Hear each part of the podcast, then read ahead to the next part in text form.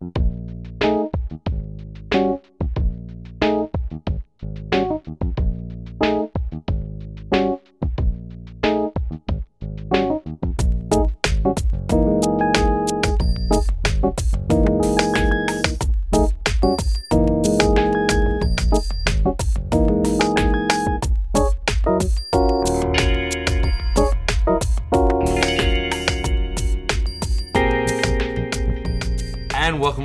to the Crash Course podcast. I'm Matt, aka Stormageddon, I'm John. I'm Steve. and you can bet your ass we're never going to give you up. Never gonna give you up, never gonna let you down, never gonna run. Oh, Jeez. God, yeah. You're welcome. Clickbait. Uh, Clickbait. And- and- and- They're eh. already here. yeah, they already here. They already clicked. It's beating a dead horse. Um, so if you didn't tune in last week and you didn't bother to read the title on iTunes or on the website, we are doing my album pick this week, which I want to get right into because I have a lot to say about the artist. And it is, of course, the latest record from Rick Astley, and that album is called 50 because he happens to be 50.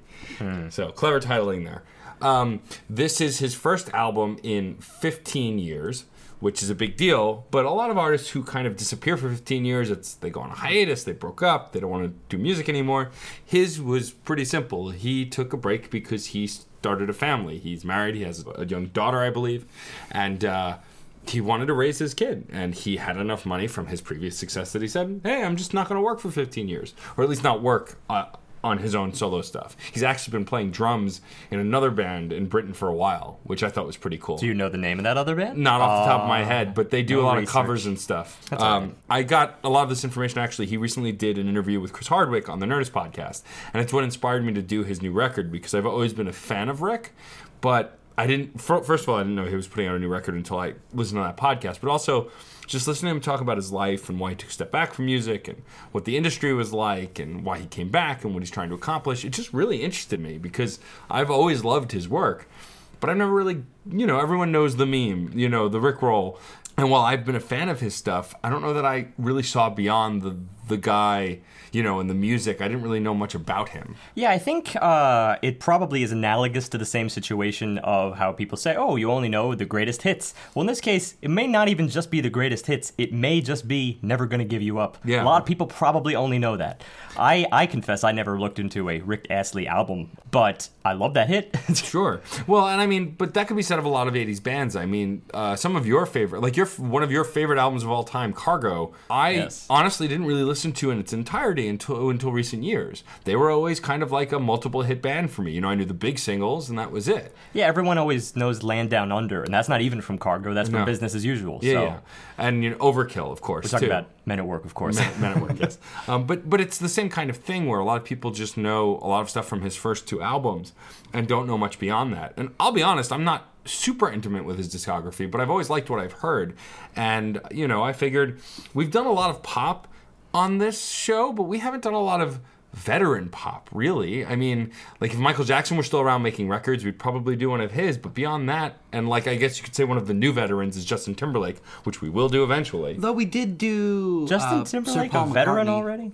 Yeah, but I still consider Paul McCartney rock and roll. And Justin Timberlake's been in the music business for about 20-ish years Yeah, now. it's been a while. He's been around. Yeah, he's he predates the millennial shift right there. I thought you didn't like dating yourself to call these pe- these artists veterans. Yeah, I mean, but but that said, it, it's true though. We haven't really done. We've done some artists who've been around for a long time, but not necessarily in the pop sphere, especially as ingrained as Rick Astley is, who's known far and wide, whether it's for one song or a bunch. Well, the other thing I'll say about him is also it, it's come down to the point where a lot of people use that song "Never Gonna Give You Up" as uh, as the meme, as a joke, and I wonder whether they're really appreciating it. Like when you're using it as a five second sample, it's more for the joke than it is for the music. And there is that view of you know '80s pop as being quirky looking back on mm-hmm. it. I sometimes wonder whether the insinuation is that it's shallow, but I never saw that. In fact, I haven't seen pop quite as boisterous as Rick Astley's brand of pop, his 80s brand of it, in a long time. Well, if you if you talk about boisterous, that dance he was doing was not was was, was just the was just the two step shuffle the entire time. I mean, that's not boisterous. It's vocal boisterousness. there you go, Well, a little and- more refined right And there. also, it's just this idea of you know the way the kind of electric drum hits at the intro of "Never Gonna Give give you up, and then it goes right into the dancey beat, and the song takes off, and he starts singing. Like it just it, it plays really well and smooth, and so I think that's part of the gag is like you're sending somebody this really important thing, you know, click here because this is really urgent, and then they get that, and I think Yeah. it, it is part of the joke, but I think the music helps the joke, and I mean he's even talked about how it gave his career like a resurgence. Like he he never disappeared, but it introduced him to a new generation, or introduced a new generation to him that might have never heard of him. True, and I guess uh, that just goes back to the old. Well, no visibility is bad visibility. Well, right. I mean, uh, all press is good press. Yeah, kind of a there you go. That's what I was looking for. Right. I'll say the correct term that you were Said trying a far less memorable version of it. Yes, exactly. but um, but yeah, and so I think that what's interesting also is a lot of the bands that I've brought on because I've done it more often than you two. I think is safe to say. I don't know. It might have been, been evening out in the last couple of years, but most of the time, I'm the one who frequently brings a band that he already knows. You guys often reach outside that. This I, year, I, I choose I choose dartboard. I just put Yeah. names up I don't But- even recognize. but that's- I tried at the beginning, and then Yeah. I got disheartened. right well, but also uh, in the last couple of years we've kind of dived back into the bands that we've loved because they've come out with more stuff it's been a long enough time but um, i think it was interesting to dive into an artist that i really love because i do that i'm not super familiar on an album scale. Again i know the hits and i know some of his albums but i definitely haven't listened to a full album by him in a while until now and so i thought that would be a really interesting approach to this record for me personally anyway Well, then let's get to know him at his half century marker 50. when you say it, it always, that way it always sounds so much older I'll never forget when I, I was, well, I was fairly young and I called my dad when he turned 50. I said, You're half a century. and sure my mother was- was like, You probably shouldn't say that. not that I don't think my dad cared or whatnot, but Yeah. other fathers would have. Possibly, especially since you're not their kid. That's true. That better point. I thought so. All right. Well, track one is called "Keep Singing," and uh, it's a pretty rousing track to start the album, which I appreciate from a good pop record, kind of getting you going right away. That said, though, the actual initial intro is just pretty much piano and vocals to start. It almost sounds like it's going to go a cappella. At least it's not alluding to getting kind of faster or upbeat. There are piano chords, but who needs them, honestly? because it's easy to forget, all right, after all these years, how unique Rick Astley's voice really is. Sure. Still at 50. Soulful doesn't quite do it justice because, of course, it's smooth, but he tops out in these falsettos, and although his low range is still very impressive, I think it's it's really his tenor. He's a tenor, and it's his mid range that jumps out at you this guttural, all encompassing, earphone consuming force. And he actually changes the timbre of certain notes mid note, like the last line in the chorus. I love those kinds of details about his vocals. Actually, it doesn't seem like his vocals are getting as deep as they used to be. It doesn't seem like he's hitting the same level, but you're right. It feels like he's gone more expansive in his range itself. You got to think also when you're aging, and I think he still does go as deep as that, but I think he's delivering it in a different way. I mean, those 80s songs also were theatrical in kind of a different way than, at least at this point, this first song, Keep Singing It. Yeah. Um, instrumentally, e- even though, you know, Steve did say, and he did say, who needs them? Remember, for the record audience, I tried to talk about instrumentation. Steve said, but who needs it? So I want that on the record. That is an odd moment. Um, it's like now we, all have that. We Yeah, all we- have that, we have that moment, moment. to hold on I'm to. putting that in the pocket, yeah. Yeah, um, but the the instrumentation matching his expansive vocals is very co- gospel feeling here. You know, It's especially prevalent in the pre-chorus. Yes. When it well, first you get in a clap beat accompanying everything else, and that automatically starts putting in that sway kind of a feel. But the choir that's backing him up starts humming along with him and sort of playing off of his vocals, or maybe vice versa. Maybe that's what's going on. It's hard to tell because he's still so standoutish. But those background grumbles are really setting up a, a gospel kind of a feel because when they go into the chorus, it is choir. It is just straight up harmonies working with him. Keep singing, whoa, I keep singing. Praising to the heavens with my voice ringing. Keep singing, whoa, I keep singing. Clap to the beat till my hands are stinging.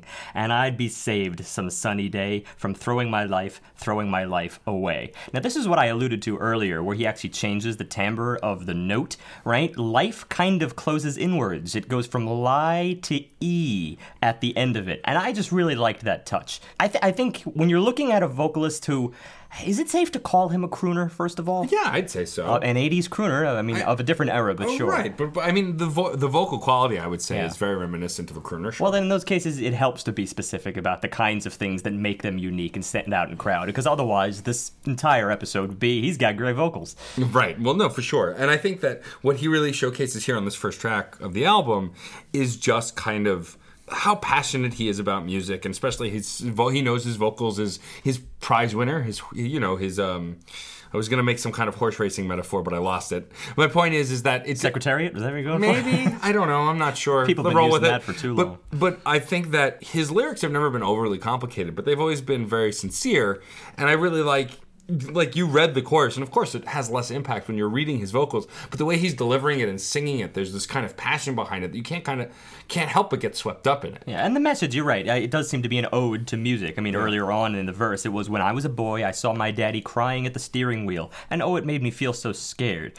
So this is not shallow lyrics at all. And there was joy. I found my religion swimming in a choir of voices, and oh, I knew that I had been spared. So it's using religion as a metaphor, seeming to show his his interest in music, his early his early connection to it, and how that became that thing in his life. That I guess is what a religion is to a lot of other people. Well, right, and it's strength and faith, and he's comparing that faith, or at least saying he's getting that faith from music, which I think is not an uncommon kind of feeling. I think a lot of people take solace in music. I think it's basically what gospel is. right. And he showcases this to its fullest extent in the bridge. There's a little bit of darkness in the instrumentation, and then it just cuts out and goes into a very uplifting and very harmony focused, uh, just almost cheer, almost a praise for music as he's going through it. Well, yeah. I mean, the, the vocals. I mean, the way he's belting out "Who do you love?" When it all comes down to truth. Who do you love? When it all comes down, to, comes back to you. But he rings it out the way he says, "Who do you love?" and like carries the note. I do a poor example of it, but but he carries that note. And what I love about the way he carries that note is it feels effortless. Like I know it's not. I know it's hard work to sing, but there's a smoothness to his vocals that feels effortless. But, and this is where I'm going to draw my biggest complaint to date, probably on this whole album, is that when the harmonies step in, they're gorgeous, but I, I'll be honest, it feels like in, in some instances, not in the bridge, but in the chorus specifically, it kind of weakens his effect. Um, I don't know that I agree. with I'm that. back and forth on that. I think it's more like it's more like they're just not terribly noticeable to me. It's a matter of uh, if I were comparing against last week, which I know is terribly unfair, but you know, I I adored the use that the backup singers had in in uh, in Second Relations Eno because of how it really did enhance the music. It was another element. It was just as important, and it really, honestly, it's rare that I find backup singers that are as important as all the other instrumentalists, as well as the primary vocalist himself. In this case, it falls as mm, a member of the pack in just being there. And if you happen to be a backup vocalist and want Oh. to express your discontent with Steve's haven't done it yet. statement, It's- it's um, you can That's email him cruel. At steve.nagel at crashcourse.com. Cool. I, I know. take it back. I take it now. I feel bad. no, But, but no, I, I see what you're saying, and I think where John's coming from, I don't know that I necessarily agree with. I think that his vocals shine throughout the track, and I think that the the uplifting chorus that comes up behind him just fills out the feel. Allow me to clarify just really quick. I think it is a matter of black backup vocalist. It's the challenging thing to employ them in a way that doesn't seem tacky, because of course there is, you know, you pick a line and then everyone joins in. They all joined in for verse two. You kind of expect that that's going to naturally enhance the force of the track, and uh, it's it's just common in gospel. I feel like it's a it's a staple of the genre. So it's tough for me to hear that in a way that sounds unique. Like I want to hear it in a way that actually elevates the And I hear you. You're saying essentially it sounds like gospel, and you want to say it sounds like gospel that's doing X, Yeah. which it's not. And the other thing is, uh, a lot of times when he's using the harmonies to enhance his vocals, they're going for, I guess, a reaching idea, like a let's grasp to the air, up to the stars, kind of a an overall feel. Yeah. But his voice can do it by itself. Yeah, but he wanted to change it up a bit instead of just doing it with his voice. But his voice So- can do it so- by so itself. That's what I mean, though. He he doesn't actually need help in a lot of instances. But, I don't, but don't look to at it as help. Look at it as, as another layer. For now. Okay. I'll give you for now. Okay. Um, that said, though, I think that this song just kind of has a punch that is, like I said earlier, it's easy to get wrapped up in. And what I love is that it, culminates pretty well. I mean, you know, you have this, you know, keep singing and you just rousing, table pounding almost feel, and then it has just this beautiful piano outro that's just very sweet. A solemn piano outro. I mean, Yeah. I kind of discounted the piano in jest in the beginning, but it is a nice, a nice foundation for the Yeah. song. It does become everything. You know, you it, maybe it's not a matter of even just the backup vocalist or just the piano. It pales in comparison to his vocals, and that's just true for the song. So you know, it's it's it's a nice somber, understated bracket. You have it at the beginning and you have it at the end, and you notice it most in those instances, but you don't really notice the piano as much in the middle of the track. Yeah, it's it's it's a layer that's uh, like you said, like a foundation. It's it's at the core of the track, but it's not It- necessarily it never left, stands but, out. Yeah, it- but yeah. it was just always kind of there.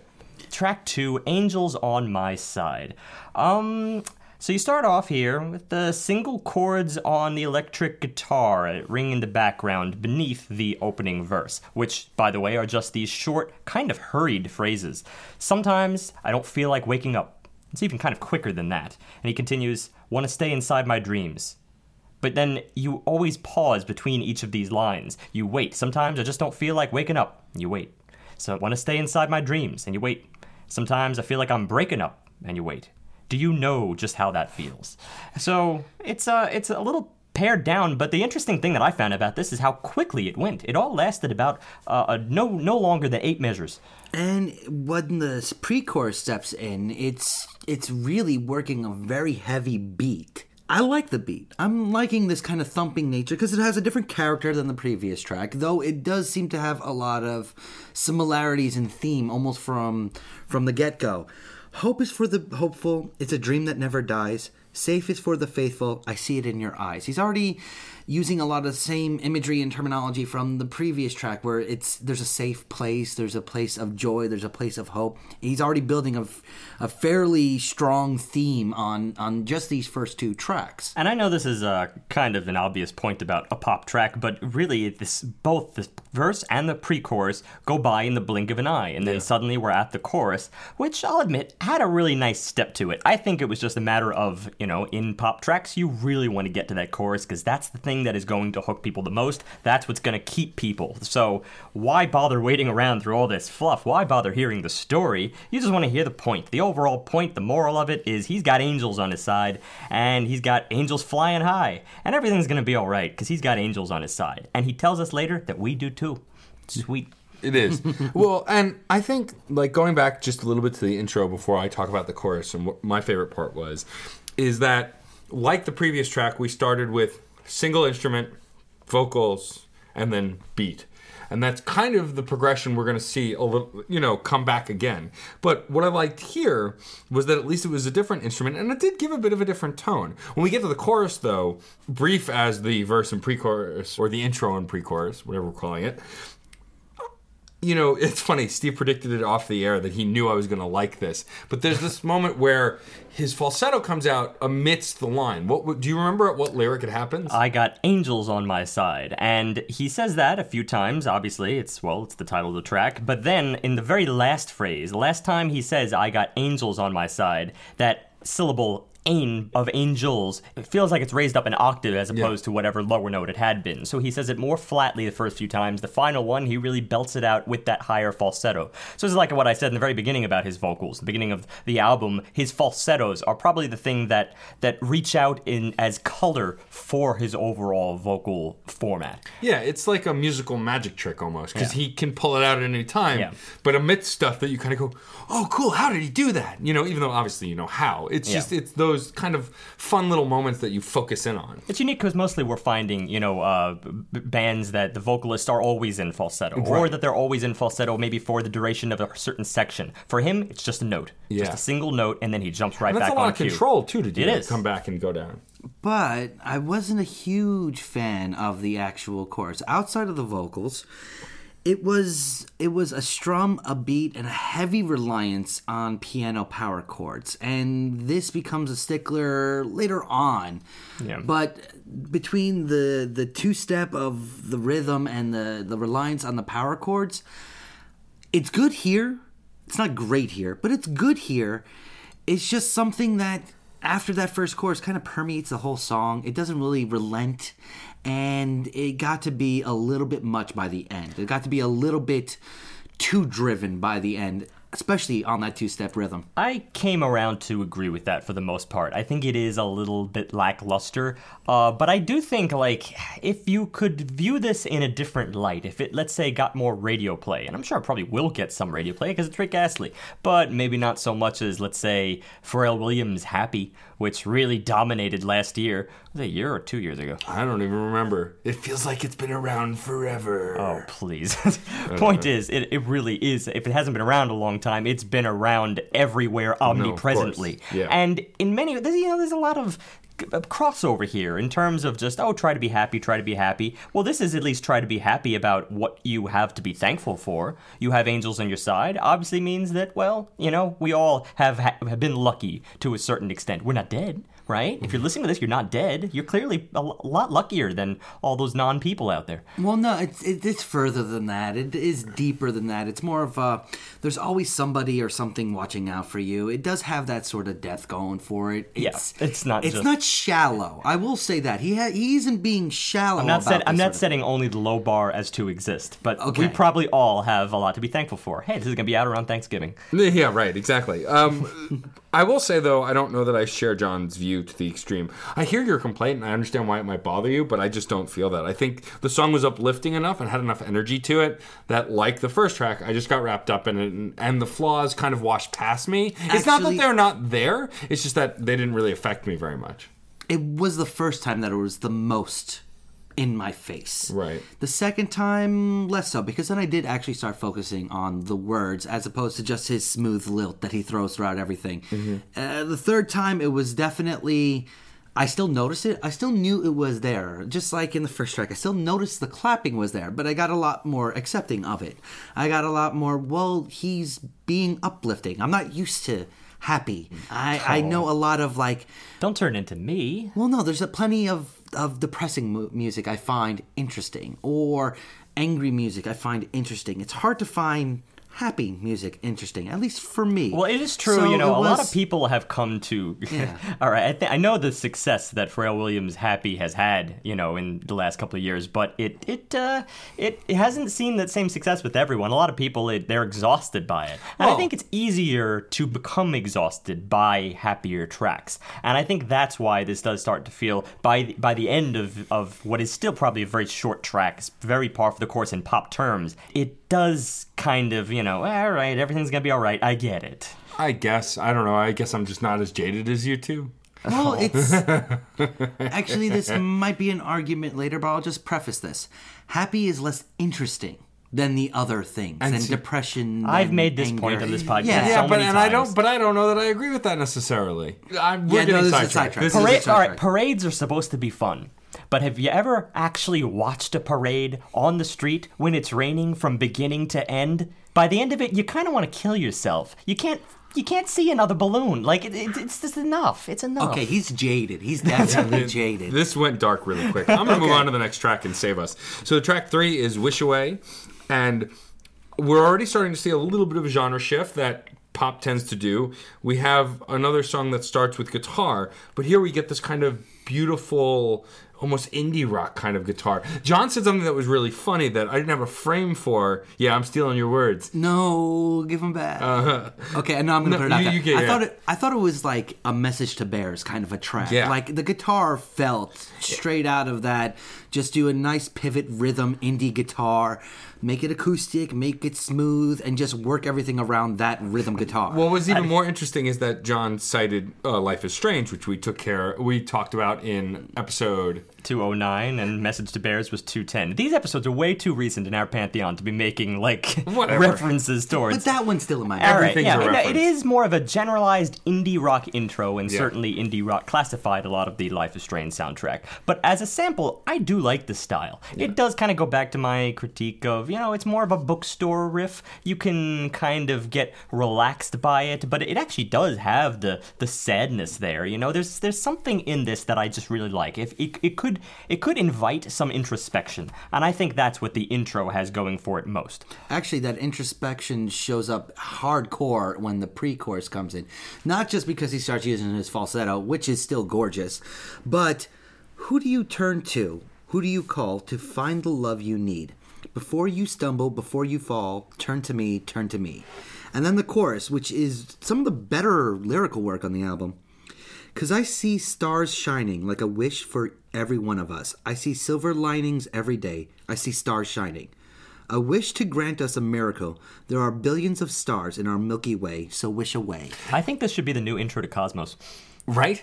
Actually, It- it- it's, it's it's a very deep idea. well, and it's also it's not just a sweet message, but this idea of putting it out there that there are so many stars in this world, and if all you have to do is wish on a star, there's an unlimited amount. So just wish away as much as you want. It's just it's an overwhelmingly optimistic song, and you know I find myself, especially lately, needing that kind of thing. So it's mm. cathartic for me. Well, ca- catharsis, I wouldn't say it's cathartic. I think there has to be a little more of a jolt in the music for me to feel catharsis from this. Okay, fair. But but I do think would that find is comfort that is more then. interest. Yes, comfort, absolutely. And also, I think that maybe that's why that little bit of introspection there. At least there is there's a more mature analogy going on here. Yeah. Right. and it's accompanied by a bass in the chorus that does a lot to counterpoint his vocals, to really add a lot of depth to his ponderings that you wouldn't necessarily get because all you're really doing besides that bass is the acoustic guitar is sort of a mid ground between the two. So having his vocals, especially when he starts getting higher register,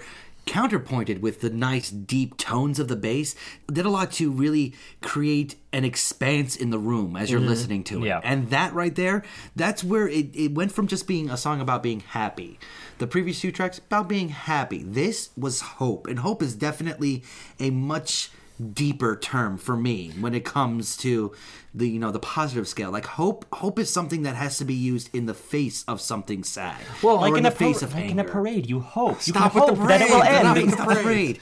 But but, I- but that lends so much more weight when I'm getting a, still a positive feel from this track.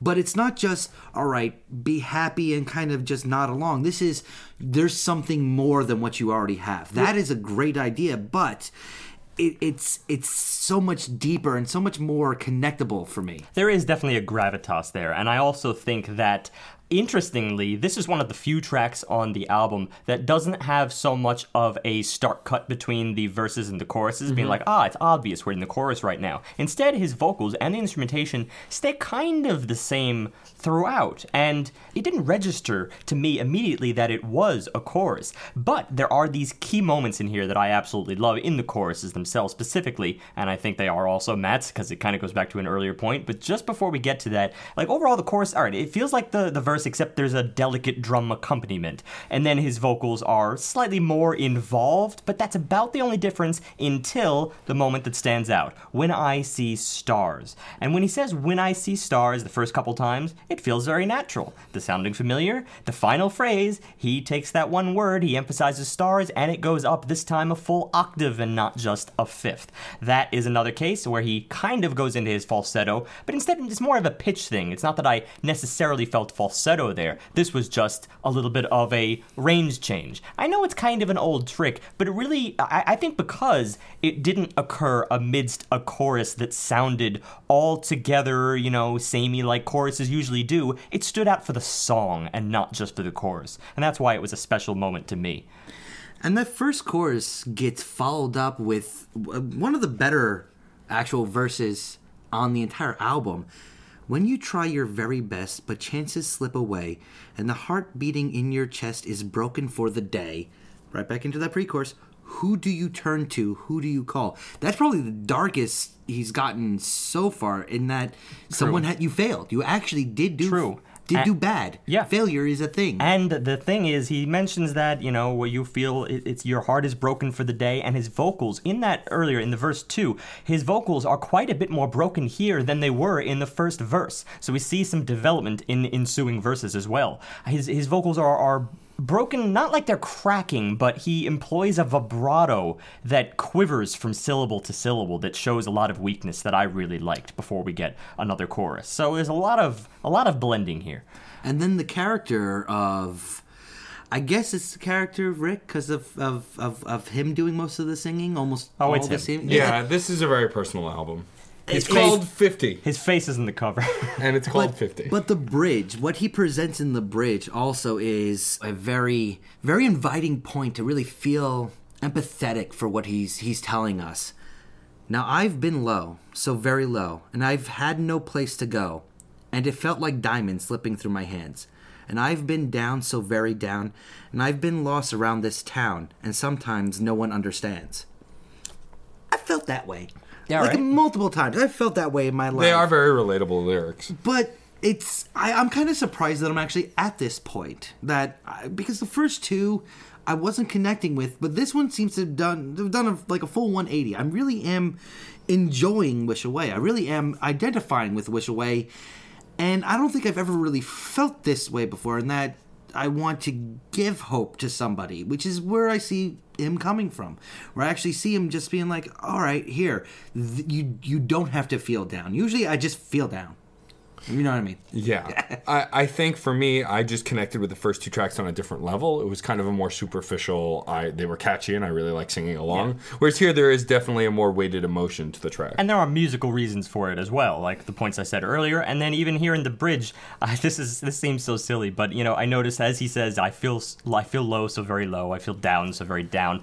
The whole pro- chord progression here is actually a downward chord progression. It's getting lower, so he feels low, so he goes low, Yeah. and you feel that in the music. Yeah, I mean, sure. it's so obvious that it, it could easily be overlooked, but sometimes it's these silly things that actually do affect us subconsciously. You For know, sure. that's what that's what invites the empathy in us all. So let's go to track four, "This Old House," uh, which is a great show, by the way, on PBS, where you can watch old houses be restored to their prior uh, turn of the century state. okay, I don't know that this is a theme for that, Uh, but probably not. Probably this not. time on this old house. I think they do have a British version of it, though. PBS likes to do crossovers. That's like true. Um, so we get another uh, piano intro, but this time it's much closer to the mic and a lot crisper. It almost sounds so crisp it feels unreal.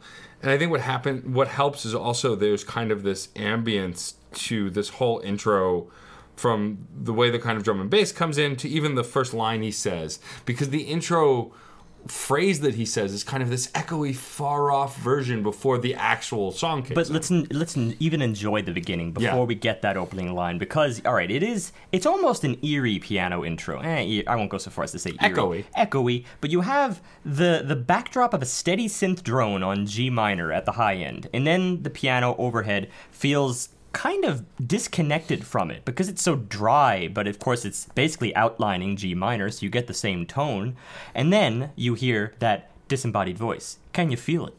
Can you feel it? That man in the wilderness. So, yeah, ambience, atmosphere, these are not words that I don't think are gonna, they're not gonna come up too commonly in, in on this album or in pop music in general, but this particular track he seems to have, he seems to have found a little bit of a stride, and I was interested to see what he had, what he had to say and do musically.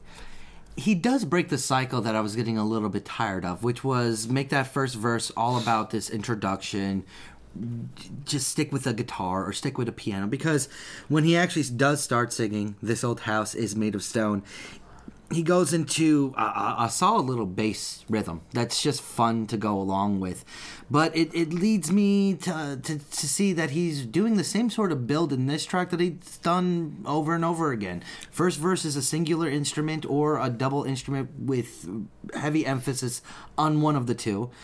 And the pre chorus introduces the first actual layer on top of it. The chorus itself adds that third layer and and that is what the song sits on. That's the laurels it sits on. But yeah, but that doesn't really happen here. I mean, we get that. No, that's int- exactly what happens here. no, because we get that intro piano, and then the bass comes in and plays really heavily and yes, fast. but the bass is the verse, and then the piano steps back in in the pre-chorus, Mm. and then the chorus adds synth, and that's the progression this time. Yeah, but I would argue that because this song is more shaped as a modern dance track, the instrumentation does change up a lot more than that. Uh, the build, I would the, the agree, things is that, that, way. and the things that are introduced in the pre-chorus and the chorus do permeate the secondary verses and the bridge Yeah. and everything like that That's what I they wanted to flow point through out, more yeah. and it does end up being a not a great. I'm not really grooving along to it, but I could definitely see how this is definitely is in the realm of a club track or a 1990s club track. But it's it's it's it's more delicate than that. You know, there's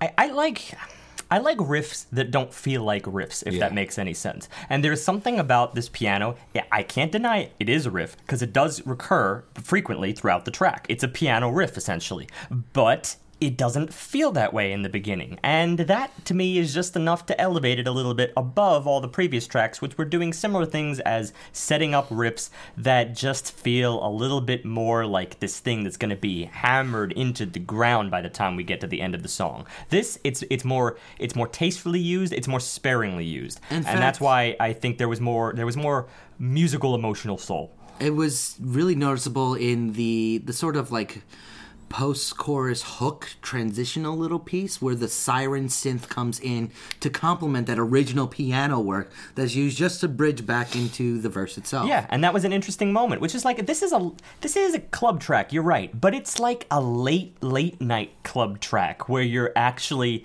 thinking about the music, perhaps because things are winding down, and not just you know accepting it as this thing that's playing on the speakers that you should be dancing to. It's actually affecting you for the first time. It feels like the kind of thing that would be really well positioned on some kind of club soundtrack toward the very end before last call. All of that said, though, about the music and instrumentation, Yes. we should talk about the lyrics a little bit because while Yeah, I the instrumentation is enough to engage me for all those reasons that you guys cited, unfortunately, the lyrics, though they don't ruin the song for me by any means, they repeat and repeat and repeat and repeat. And They, when- re- they repeat, but they have one thing going for them, and that is they're abstract. They are. I mean, they're not. I mean, not uh, not like abstract is inherently a good thing, but they do make you think. Because I was, yeah, you made that joke like uh, when I made the this old house joke as referring to the TV show because I'm actually thinking about houses, which means you probably thought, well, this this has to be a metaphor, right? Right. This old this old house.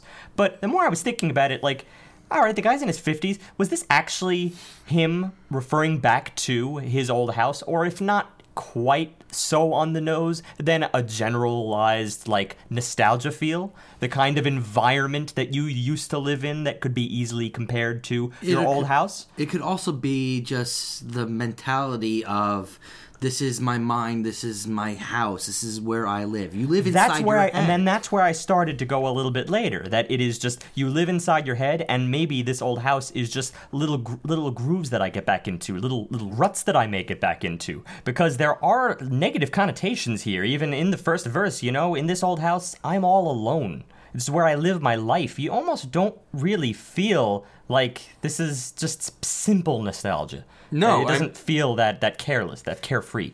I mean, yeah, and I mean, I even pointed out a line to you off the air uh, in the second verse that also is repeated towards the end that we couldn't even really make that much sense of, and it added more to the abstract. So, verse two is this old house is who I'll be, and this old house holds memories. This old house is gonna see me younger. This old house, and that it's that line is gonna see me younger. The other lines I can kind of surmise, you know, essentially what he's saying, but he's gonna see me younger. Like, what does that mean? I think if we're gonna go with the meta level of it's his mind, it's it's how you see yourself. It's it's actually seeing your memories, like, Like, nobody- projection almost. At the end of the day, I don't think anybody really sees themselves as they are now. They see themselves the way other people did in the past because that's the pictures you see and that's the sort of mentality because you don't feel like you've changed that much necessarily from 10 years ago or 15 years Ooh, ago that's interesting because Yeah. I had caught a line from the first verse, which I was about to a- approach with the same giant question mark as you just approached that single line. Because you have all those other things, like i said, easily can surmise. Most of it makes sense. The metaphor seems to follow. It seems to jive. And then the first verse, so in this old house, it's where I live my life. In this old house, gonna make you my wife. Like there actually is a little bit of a disconnect there. But then when John said what he said, if you're if you're if you're back in that environment, then it's not a matter of you are my wife or a matter of the present day. I'm actually not sure of his marital state currently at all. but isn't that a a, nice yeah, there you are. Then it's kind of a matter of of thinking of your current spouse in terms of that I will be with you, like Yeah. the way you thought when you were younger, when you were dating, and that is a really sweet message. Well, and also it's we could this be reading into this too hard. Well, well, it's but who knows? also it's this idea of you know a house is shelter, and people can be your shelter too. So you know this old house you're gonna be my wife. Like this idea that shelter can be come in many forms. They could be that as well. I see it as going back into a prior mental state. Yeah. Where there's more innocence. But, and here's the big but, as much as I love these little turns of phrases that he does put in the verse and the pre chorus and everything, this old house being repeated as much as it is kind of numbs the whole song to me because it, that repetition it- it loses a lot of meaning as we go along and sort of just washes away a lot of these other things we could be focusing on. See, I felt that way initially, but with the instrumentation and the changes to the music, I let go of that repetition because the me of the meaning there. But I hear what you're saying because I did upon the first couple of listens, I did really feel that way. I think I had to transcend past it, um, but you can get bogged down in the repetition a little easily if you're just focusing on what he's saying. Yeah, I, I guess I kind of took it both ways. For me, this track was probably more more beneficial because of the fact that it really gave the instrumentation a chance to breathe. I mean, that's been a little bit of a problem earlier. Like you said, you're making fun of me for not uh, bringing up instrumentation because it's not a whole hell of a lot to bring up earlier in the album. It's mostly the same tools being utilized in a fairly standardized fashion just to provide a framework and a foundation over which Rick Astley can do his thing. And that's all the music has really been for me for our, all these tracks until here. It took a club track, really, to let the instrumentation shine. And so if his vocals pull back a little bit, I'm fine with it. Let's go to track five, Pieces. which I unapologetically love. It's my favorite track on the album, ah. and it's primarily because I think it's some of his, and it's it, it's it's his, some of his weakest vocal work. Coupled with my favorite lyrics on the album. And weakness is actually a positive thing because he does take a step back from belting in this track. And that's what struck me the most because I want to say it's the least produced, or I, I don't know how else to, to really No, describe it's, it. it's, because it's produced. I actually thought there were many things about this that felt produced. You know, you have it's more of a ballad. You start out with piano, cello, and of course tambourine. Just just to throw in the tambourine, and you don't really get a lead in. It kind of just dives you in immediately. So we're we're still in that environment. But it- there was really kind of a Beatles feel to this track, and specifically, you know, George Martin, the producer for the Beatles, and it was his little flares, the kinds of things that he would do as a producer.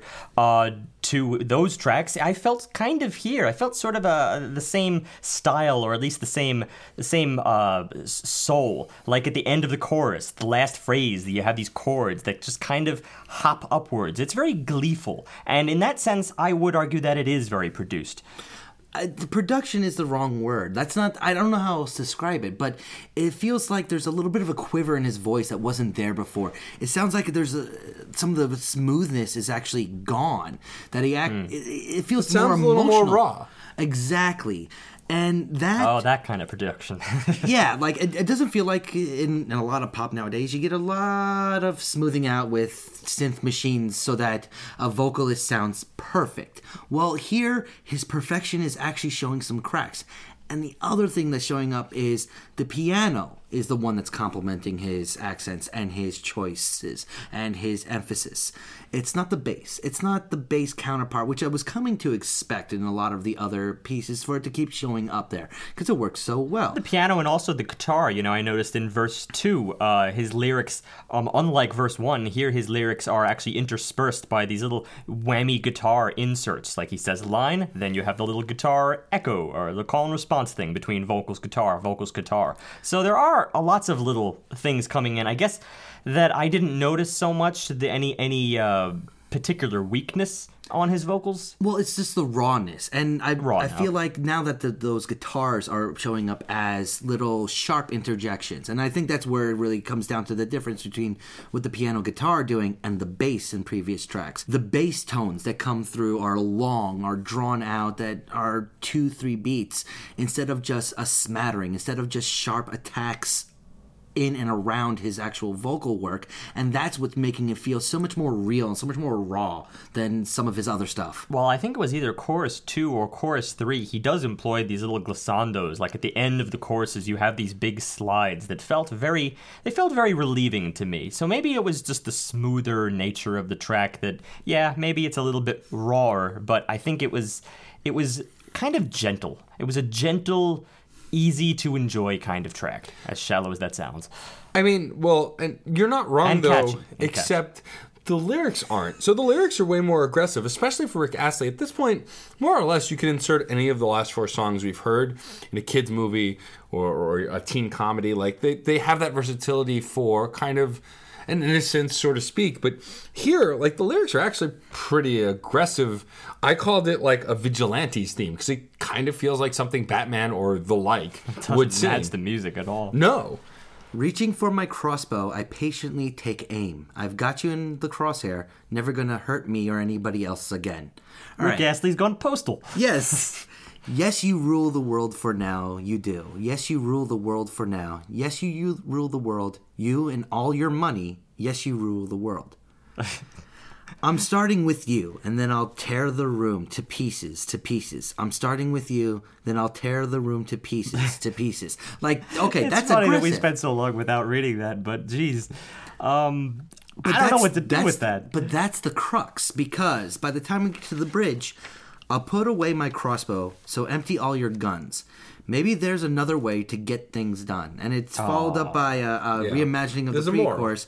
But the chorus, the final chorus we get, I'm starting with you, and then we'll find a place where peace is. Where peace is. And I love the way he does a slight emphasis change just to show that it's not pieces, it's peace is. Yeah. Little And that clever. right there was was such a crux for this track that it finally brought it from from the place where it was and brought it to the music. The It's- music does match it. It does match it. Well, I- it, in the beginning, I don't think the music was ever as. Uh, if you referred to it as raw, it may have simply been ignorant of the fact that there's a problem. Like the music is just there, you know, while he's like he's just sitting there boiling with rage. But the music, you know, it's just you barely even notice it. And then at the tail end, the, the, he kind of catches up to the music, and the music goes even a step further because the end of that bridge has quite the uplifting twist at the end. And you do even have a choir in the background, so you have that too. Also, just kind of bring the world together.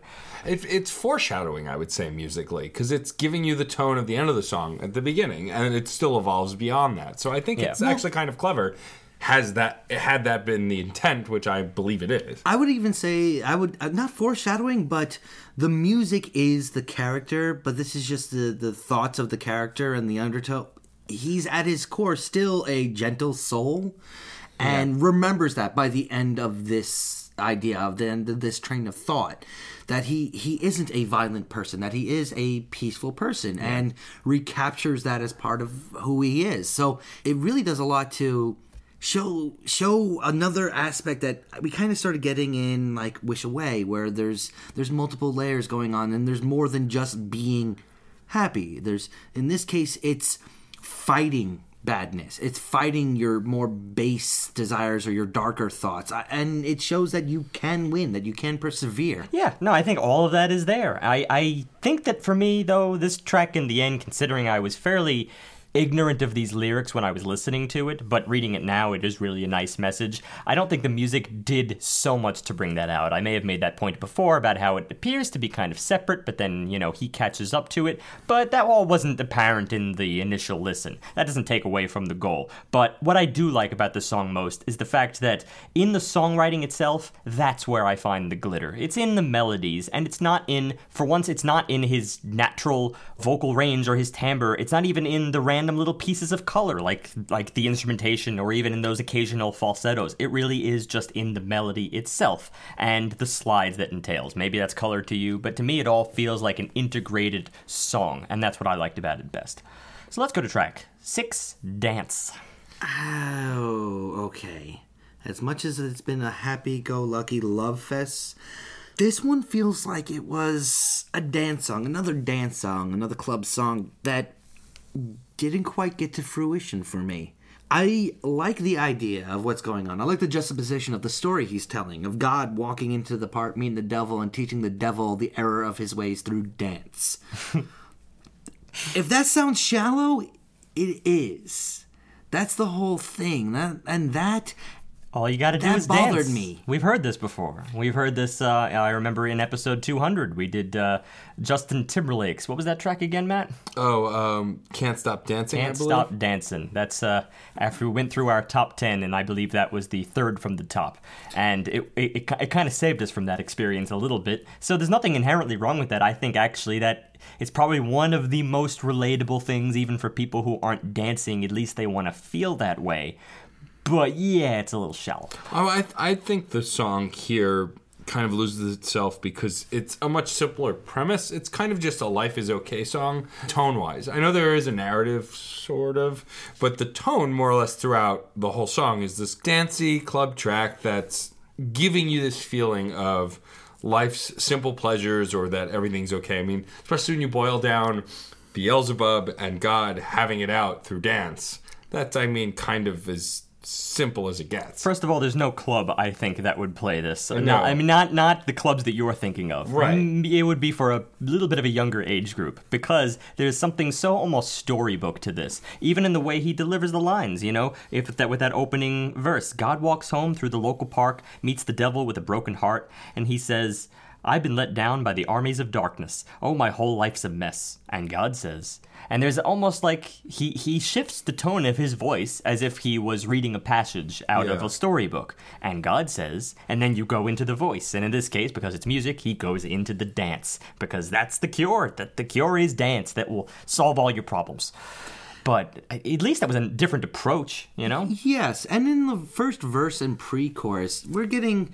I'm still enjoying the guitar work. I'm still enjoying the piano work. But when that chorus hits, all you gotta do is dance. Pick your feet up. All you gotta do is dance. Feel the beat. Love. All you gotta do is dance. Dance with me. It goes so happy-go-lucky in that moment. It goes so just saccharine sweet in that moment, in that chorus, and it never really recovers from it because it there's so many directions that chorus could have done with what was what was immediately preceding it to go that kind of generic i want to say There is a lot of, I think most of this song, most of it, is a little bit generic to my ears until the bridge. We have to kind of fast forward to that because after we go, all right, back and forth with this kind of, Matt almost referred to it as the chorus as like having a, a Muppet effect. Not Well, that we yeah. don't like the Muppets, we love the Muppets, but there is this like, they, it almost feels like like this carefree nature that almost feels frivolous even you Yeah. know it just feels kind of uh, carefree ignoring your responsibilities kind of just Well, it's like people around people can't jump around like the Muppets. You know, our, our, our necks would be cracked because we, we're not we're not that dislocated. But um, later in the bridge, this does actually bring something something a little bit late in the game comes back, and that is the gospel. One of the first times I actually enjoyed it because it actually was sort of a jam between his vocals and the gospel background. They just kind of like mess they they they jam, they combo off of one another. It's actually very interesting for that short span. And then of course I believe you do get one more chorus at the end. but the the ideas that show up in that bridge do permeate the final chorus and it does that extended chorus gets a little bit rewound by the end of it where it hmm. feels like they kind of just go back to form go back to home. Maybe I didn't notice but that but so that bleed because- over into it was enough to to try to to make me feel to to try to reach out and touch me in this case because it wasn't just saccharine sweet. It was something that felt like he was trying to proclaim something. It felt like a mountaintop kind of a moment for this track almost unrelated. I find it funny that this track actually, for for as uh, carefree as it is, it actually had to have a radio version. And it's all just Oh, because of one line. Uh, I believe this was second verse. Now the devil thanks God and he's on his way, skipping his stride. What a beautiful day! And along comes a cracker with a gun in his hand. Beelzebub knows he's got to got to save this man, and the devil says, "Well, apparently can't say cracker with a gun." So it became slacker with some fun. i don't yeah You know, that is that Yeah. is a big Lebowski moment. well i feel like that's an intentional That's what you do when you meet a stranger in, stranger in the Alps. Well, I mean, it's, I think it's also meant to be an intentionally silly edit, like a lot of the made like TV versions of rated R movies. Like the overdubs are intentionally ridiculous because what else are you gonna do? That's the reference I'm making. That Yeah. Big Lebowski is one of the most the goofiest that they ever uh, came up with. I guess I can't say that on air because we technically bleep our stuff too, don't we? I mean, you've been a little lazy about it. I have been. So Yeah, well, Go this- search "Stranger in the Alps" and you'll find the answer. I think this is a good moving on point to track seven. I Track like the sun. I like the sun too. We all like the sun. No, actually, in all seriousness, if it's cloudy for more than two or three days, I get depressed because I get deficiency on vitamin D. And actually, in all seriousness, I'm lying. I don't like the sun that much. It, it makes the world hot. That's why like he it. doesn't recognize "Here Comes the Sun" as probably one of the top three Beatles tracks. one of it is one of the top three, one of the top Beatles tracks. yeah, and that's Period. Why, yeah, Sorry, Steve. yeah. Sorry. Dry heats are better. All right, well, whatever. anyway, so needless to say, the song is bright and happy. Shocker. Um, I am uh, quite a fan from the beginning of the track. It's a, it's a very echo-oriented vibe that's going on right here, not just in the vocals but also in the guitar work. It's reminding me of like U2 Arena Rock, which Yeah, I can see that. It's not really an insult right here. I would use that as an insult sometimes, but it's So- a, it's a it's a positive thing right here. so U2 Arena Rock is not an insult if you are in a arena being rocked by U2 because I hear that is still a fantastic experience. Also, there are arena rock bands who will always be entertaining, like your AC/DCs. That said, it, we have used it to describe things that we didn't like. And what's great is the it's we say it's smooth a lot already about his vocals, but the transition from this introduction into the muted rhythm and the long bass is like amazing. How how nicely it just folds in on itself. It goes Yeah. right into that first verse. Yeah, I think that the transitions in this track, pretty much all over, are pretty solid. I kind of like the way it ebbs and flows throughout.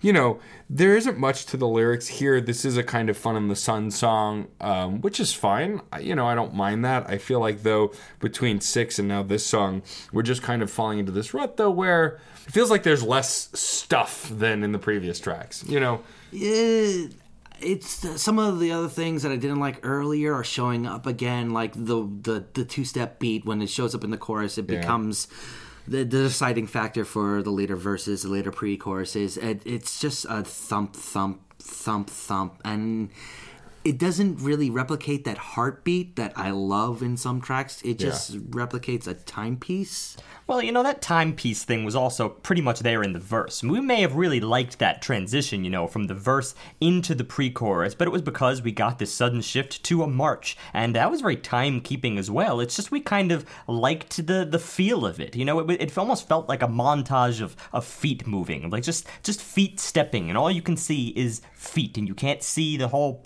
person. You're just seeing walking and stepping and marching, and it almost reminds me of like the, the way that old cartoons back in the 20s and 30s were always set so so keenly to music, where every single thing that a character did, if they moved left, if they knew, moved right, it was always to the music. That that that beautiful magic of rotoscoping. But that's kind of what I get here, but just for that one moment, which goes to show that when you're saying, "Oh, it's a timepiece," that really is a, it's almost meaningless all music is in time, but there is just moments where it just feels like I am not getting any semblance of anything else. We got it in that transition, but we didn't get it very much in the rest of this song. It really was banking on that transition, and it was a well done transition, but that's about it. You, you do have interludes here that I thought were unique, like this keenish uh, referring to the band Keane, that is, uh, this kind of alt rock interlude. That was kind of nice. I liked the strings here that sort of occur sort of toward the tail end. This sort of uh, strings in funk thing, like you would find back in the 70s, like Gene Page stuff. It had that going for it, but all in these bare, rudimentary formats. And it all could have been flushed out a little bit better in every instance. especially when some of the pieces in the chorus were really like being counterpoints to the the kick drum in the rhythm section where you might get a little bit of strings like you said or the guitar work would go really high on the register just mm-hmm. for the briefest of, of, of bits Yeah. But they were then it was almost like the kick drum would overshadow it later on and just get rid of it And when you think of it, the album is really full of moments like that. It's been my primary problem with the production is it always feels like they're doing things to generally provide a foundation and they along the way come up with really unique ideas, but because it's always coming back to that pop format in the end, it's not like I'm sitting here expecting this was going to be anything other than a pop album. It's Rick Astley, but I I, I guess I had hoped maybe that a little more of a modernist twist was thrown in on top of it because his vocals could do absolutely anything. They don't have to, I think, fit this, which tells me it's not so much of his problem. It's a, it's the producers in the background. And for all the U2 arena rock that I got in the very beginning, it it's kind of gone by the first verse. It it it, it loses all that Yeah. until the bridge shows up, and then they it really was a faux pas for me when there's a crowd cheering him on. Like I just I don't understand why that soundbite was really necessary to work with the bridge because the bridge kind of did something fun, nice, nice and pared down, a little bit more echoey, and it was giving that feeling again of reaching out that arena rock does. But you don't need a crowd cheering it along, not at all. Well, also, it's not something that stuck around through the end of the song. It was there just for the bridge. As soon as the bridge Yeah, ended, really it brief gone. again. It just seemed odd. I don't know that it was a problem for me, but I would agree that it did seem a little strange comparatively. It was. It's like. It's like. Why'd you do that kind of a moment? It didn't ruin the song by No. any stretch. It It's just seems like an odd choice. Yeah. All right, let's go on to track eight. Somebody loves me, and while Steve's complaints were valid about the previous few tracks, and that we do seem to be falling in this kind of repetition and rut, somebody loves me actually does something a little different. It shows they're trying some new things. This is more of a. It, it almost reminded me more of like a, a, a Black Sabbath type intro. If you just honed in on on the way. On the pace that they usually I- have, you know, I can see it, that. it's it's slow. It feels like it's about to go a little bit more heavier rock. It's almost overly dramatic, and and It's paced, like yeah, it's just especially the way the slow, beat comes like in. almost you know seventy beats per minute or something like that. It could, maybe it's not quite that slow, but it you really do feel it because there's so much, there's so little in between. You know, And there's at and like the weight is clearly focused on those beats as Yeah. they hit and those chords as they're strummed. Like that's where the focus lies. and of course it's in the lyrics. It shows that there's there is some drama at play. He's ready for the fight, he says. So bring it on, tooth and nail. Exhale, I'm ready for the fight. So bring it on. And then he continues, Nobody said that life would be easy. Bodies running around with people trying to please me. Nobody told me that life would be cruel. We'll take a lesson, boy, back to school. It's it's a form of taking it to the yard that we don't often see from the likes of Rick Astley. But, and here's where but starts showing up. The chorus. I've got to hold on, hold on to the feeling. Sometimes we all need healing. Gotta hold on to the feeling that somebody loves me, somebody loves me. There's always All that right, moral. All right, all right. He he he's drawing away from this aggressive stance, but it's not like the previous work, like in Pieces. It's more of two faced. I don't feel like it's as natural a progression from the verses and pre choruses into the chorus, at least character wise. I disagree. I don't think it's really two faced. I think it's supposed to be. It's supposed to be so distant. I think it's supposed to be. It's supposed to add to the drama and the weight of the song. If you don't feel it and there's a disconnect to you, I mean, I get that, but I think the intent here is for that weightedness to be really felt. Well, maybe it seems a little silly to bring up the word shock value here because there are a lot of things in this album that once they appear, you pretty much can expect it for the duration. But there was a little bit of that in the beginning of the song, and it just, once again, it makes me want it more. It makes me want, you know, it, not just simply the fact that it will be so slow and paced and so heavy and dramatic, it makes me want to see that in the songwriting as well. And I didn't see that in the songwriting. I didn't really see that too much in in, in the choruses per se. I I just once I felt it in the beginning, it it it, it kind of numbed on me by the end of the track. Well, it was because it was not just the the drums that were being so forceful. It was the piano doing the same thing. It was the primary guitar doing the same thing. There was a little light guitar trying to show through every once in a while on top of everything else, but it was so quiet that it was just hard to to see a character emerging out of that. It was I don't know. It just feels like Rick does not know how to be mean. Aw, I don't think uh, maybe I don't there- think there's an intent to be mean here. I think there's intent to feel lost or no it, re, or mean is mean is not the word, but it could have used some grit. Yeah, well, and right now, the only okay. thing that had the grit was the metronome itself. Well, yeah, I would say that the instrumentation displayed more grit than the lyrics did. But that said, I think But he's attempting to go aggressive. Like verse 2 I'm ready for the fire, bring the gasoline and the kerosene. I'm ready for the fire, so let it burn.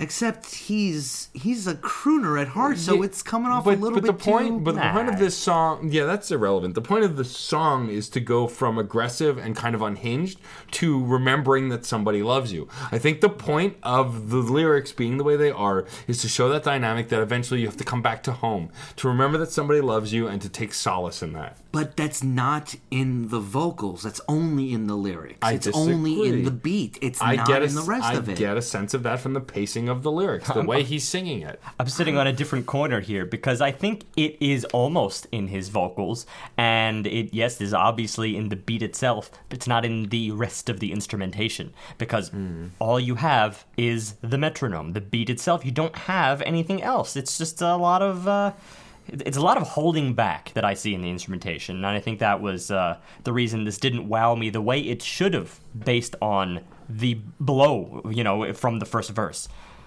Yeah, I don't know. I I think I'm trying to figure out why I just wasn't as um I don't want to say put off because ultimately I think you guys didn't hate the song, but I think I don't know. I don't see the the disconnect like you guys are. I guess, and maybe it's because I the drama that was being sold to us from the minute it started, I bought into right away, whereas you guys needed more convincing and weren't ultimately convinced. in I the think end, that's where it look, is. in the end, it's probably one of my top three songs because I like potential, and potential often can overshadow my my search for more. Right. You know, but that doesn't mean I, I I'm not, I'm not going to say it. Right, That's the thing. So track nine, "Let It Rain." So this is the first time I'm really starting to feel fatigue from the album a bit. You know, six and seven there was, but I still like those songs. But uh, "Let It Rain" was, I guess, well, actually, my wife, who had been in the room while we were listening, said it was kind of like a banjoless Mumford and Sons, and I really feel that from the kind of like slow and plain but hints of gospely way the kind of song starts. It, it has a slow marching pace, which is what a lot of um, Mumford songs have. They kind of have this build where they start like to build up, but they start kind of slow and low. the the R and B vocals he presented right away, and that's what I thought it was at first. I really did hone in, and I I thought he was going to do that, or maybe even like subtle hip hop thrown in there because that's pop too, and he's exploring pop. It was weird to really feel that shift when he went really kick heavy, when the piano started to do a lot of the same things that it do, and when the choir does come in with the gospel it feels gospel. It really does which is got a connection to r&b but at the same time i'm getting folk leanings at this at those exact moments. It's it's weird. It's got sort of elements of both. It definitely does that pop thing where it, you know, is sort It's of an amalgamation blended, in the end. But if there was a dominant uh, style, I think it's gospel. And this was the most gospel track on the album. We mentioned it. We mentioned it in the first track, and we mentioned it a little bit further on. But this is this takes the cake, and this is where I started to. I mean. We've can you if anyone has listened to the podcast we've had probably for the last 17 episodes I feel like we have encountered some kind of gospel leaning not just track but album as a whole you know many times in a row. And i think it's starting to wear on me a little bit or or rather that i'm noticing that producers in the world have have isolated this and, and honed on to it as some kind of flavor of the year i can't confirm that but it just seems to be everywhere lately and i think it's time for something else. Because it feels it it never feels completely genuine when i hear it. It always just feels like they're borrowing for some, from something. Borrowing borrowing borrowing never going all the way down. Well, I think my biggest problem with this song, I mean, the gospel was part of it. I feel like I got wrapped up in or enjoyed the gospel more early on. But I think the big problem here for me was that the track as a whole just felt kind of bland. It didn't really go anywhere. Like, at least somebody loves me previously, it went for it. It might not have hit all its marks in all of our opinions, but it at least went for it and had that drama and tried something. Here, I feel that it's just kind of this even thing that didn't really go anywhere or do anything. which is weird because during the bridge we get something different a snare drum actually doing more of a call to arms kind of a riff uh, the clap comes back which has been a while since we had but that but that's not a None of these things here. are like doing something that really pulls me in. I guess. Well, neither also- neither do the lyrics in this Yeah. case. Yeah. I make uh, it's so simple when it rains. It just seems so simple when it rains. I feel guilty for your pain. It was me, but I let you take the blame. And after all the damage is done, you still carry on. It feels so simple when it rains. The, then later on, I won't fear the lightning when it comes. I won't run away from any storms. I won't fear the change. I won't fear change. It basically goes back to the very overutilized idea of rain as a kind of cleansing mechanism. That Yeah. after it rains, yes, it can seem like you're going through a spell of darkness because we always relate our, our our feelings back to the weather. But then afterwards, the clouds part, the sun comes out, and it seems it seems like a simple, easy turnover, turn over a new leaf in life. So it's all very sweet, but that's a oh, come on, give me some more meat than that. Yeah, I mean, lyrically, it sounds like even a metaphor for relationship troubles. You know, like it, you know, th- especially what you just read. And I feel like he's been more clever with simpler lyrics, conveying a different point. I feel like here it's just a little too on the nose, too kind of straightforward for me. I think that's what I felt with the, um, you know, there are a billion stars in the sky and everything, and when you wish on, there's a million wishes, they're all out there. I think that actually is a more clever idea to me. me too. Yeah, exactly. And that's what I think he's trying to do here, but it just kind of falls a little flatter lyrically. I realize it's probably a fine line with, with many people, though. Like I could I could easily see standing next to someone who would call that a pretty base idea as well. It's just you know maybe it's just what you relate with. It could be, yeah, sure. You guys seem to just love your Sun. The Sun is just you're all about that Sun. Look, don't Wait, don't this is a, this is the opposite song, and you're just not on board with it. So obviously, Sun is better. That's my argument. I don't know. yeah, you What? stand by Okay. that. All right, Yeah. track ten. Pray with me. So the guitar I work mean- we get in this track is actually a little bit different from what we've gotten before. This is kind of skip guitar that's like jumping on It feels chords. full fledged folk at this point. It like even more than than some of the folksy feels that we're getting earlier. This one really is almost like Mumford wrote it for them. It's a it's a more playful guitar riff, and the drum work here too is even doing a little more than just kind of. I mean, it is kind of keeping that thump going, but there are fainter playfulness around it. It's obviously not as omnipresent as the thump, though. the the whole instrument lineup really seems to be trying to do indie rock yet Yeah. the bass seems to have showed up and i'm very happy it showed up again and just do those deep tones once more to sort of like blanket the lowest level so that his vocals can f- play on top of it Because I really is- liked the bass in this track. it's once again playing very well with his vocal work. But, and here's another but, I don't feel like it does much to really do anything at the end of the day different than Let It Rain. So a lot of a lot of the complaints I had earlier just now it's it's doing the same thing. I'm not sure I agree with you in this track. I think this is the first instrumental that I really liked from the beginning. Or excuse me, not instrumental, but instrument set. It's still a little bit thin, but it's kind of a, a jogging paced guitar in the beginning. Almost sounds like a banjo, actually. Just these short little quick strums, and I really did enjoy that. And then the bass enhances it later on. Uh, the verse and the chorus, you know, the verses are quaint, but then the choruses, when they come in, they're almost a little scary. And I think this is the heavy rock that I really did want and needed back in Somebody Loves Me. So this was kind of a tail end of the album uh, lift up. I think if this was a little bit earlier on, I think we'd be would all be a little bit more glowing about it. It's just now we're sort of starting to know the ins and the outs of this album. I would agree with Steve. I think that the this does have similar impact to the earlier tracks. I think, you know, for me personally, not to the same degree, but it's in that direction. I think it's on an upswing, like you said, and especially coming from Let It Rain, which I just didn't really dig at all. Well, what let here's the similarities I see between this and Let It Rain. Let It Rain brought in things like the snare drum, kind of tropey call to arms.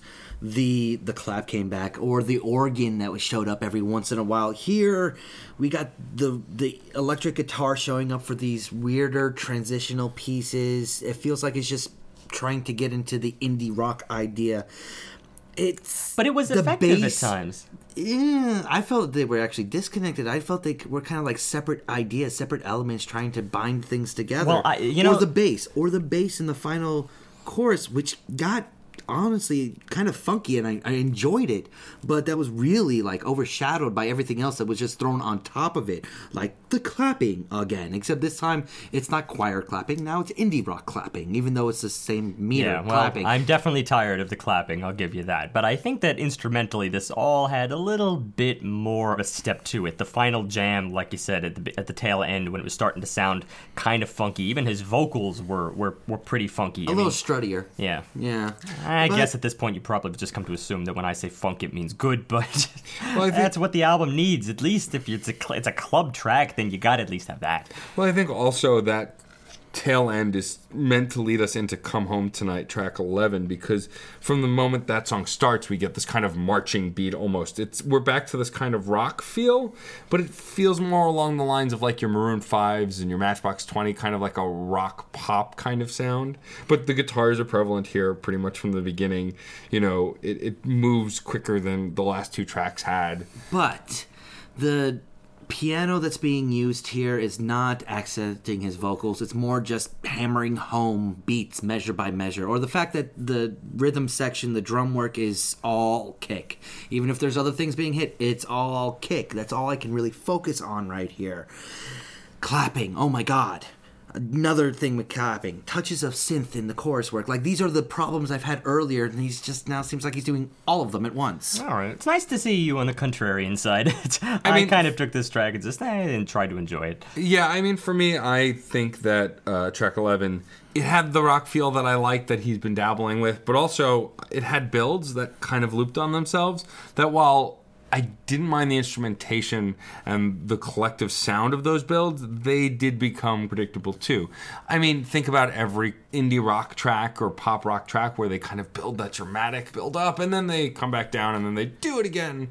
And it just kept happening. But that said, I'm kind of in the same boat as Steve. I liked it for what it was. You know, I didn't really think much past that. No, I, I just can't discredit some of the problems I'm, uh, or some of the gripes I'm having with this. I'm not discrediting them. I'm blatantly ignoring them. okay. okay, uh, something like the bridge. It was a string bridge. It was the prettiest part of the whole track, but it felt like it was an obvious choice.